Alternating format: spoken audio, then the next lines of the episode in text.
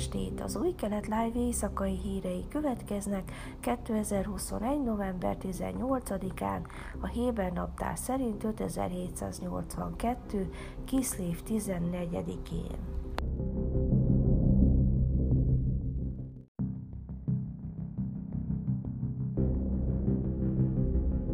Egy hét törökországi börtön után, mert lefotózták Erdogán elnök isztambuli palotáját, Natali és Mordi Oknin csütörtökön a kora reggeli órákban landolt Izraelben.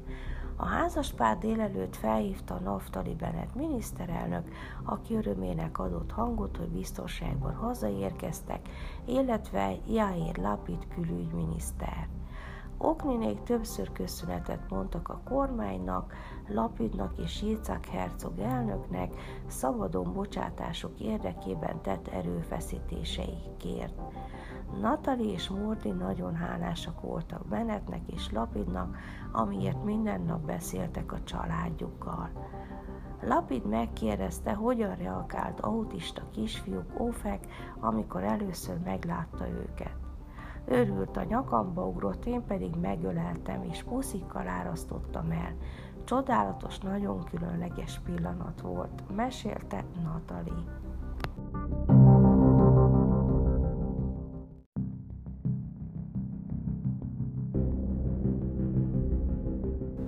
A jól ismert ultraortodox gyerekíró Haim Walder szerdán bejelentette visszavonulását a közélettől, hogy tisztázza nevét, miután tizenéves lányok szexuális kihasználásával vádolták. Wagner, aki oktatóként és terapeutaként ismert a Haredi közösségben, állítólag népszerűségét és státuszát használta fel a visszaélések elkövetésére. Bejelentése azután történt, hogy az ultraortodox újság, ahol Walder íróként dolgozott, figyelmeztette, amennyiben nem vesz ki szabadságot, elbocsátják. Állította a Hárec napilap. Számos más ultraortodox entitás is megszakította kapcsolatát a Bnébraki íróval, így a Hárec jelentése szerint csütörtökön eltávolították a Rádió Kol High ultraortodox rádióállomástól is. Az Otiot gyermekmagazin közölte, hogy leállítja történeteinek közzétételét, Wilder könyvei az Óserát szupermarketlánc polcairól is lekerültek. A Hárec újság riportja szerint több nő azzal vádolta Waldert, hogy szexuális kapcsolatot kezdeményezett velük, amikor tanácsért fordultak hozzá. Egy lány azt nyilatkozta az újságnak, hogy az állítólagos bántalmazása 13 éves korában kezdődött, és végül heti rendszerességű szexuális együttlétekig fajult egy bérelt szállodai szobában. Wilder egy másik 20 éves nőnek pedig azt mondta, amikor szexuális kapcsolatot kezdett vele, légyotjaik erőt adtak az izraeli gyermekek számára való íráshoz.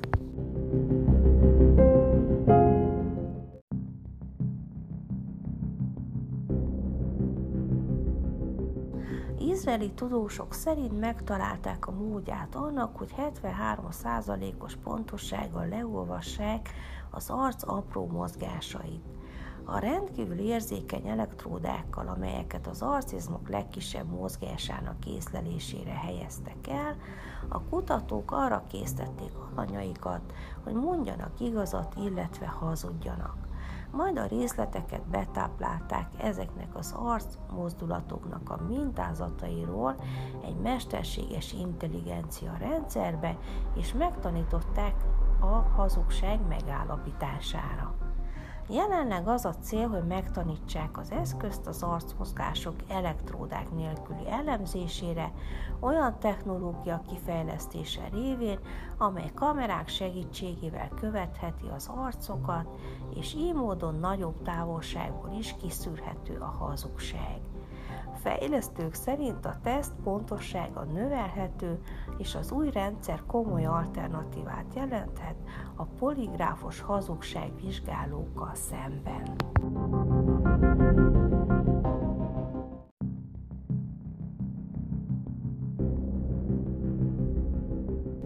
Időjárás.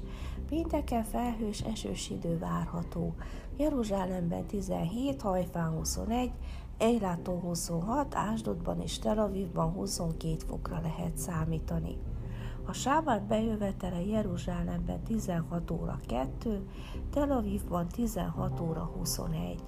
Heti szakasz Vaislach. Részlet.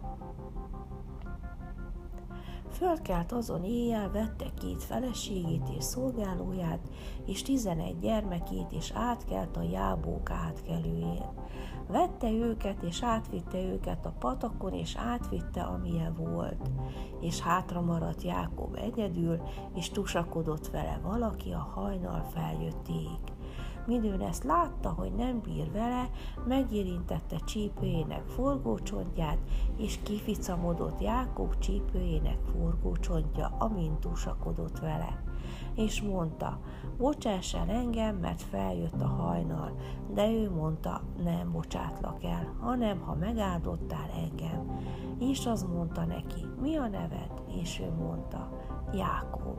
És azt mondta, ne Jákobnak mondtassék többé a te neved, hanem Iszroélnek, mert küzdöttél Istennel, meg emberekkel is győztél.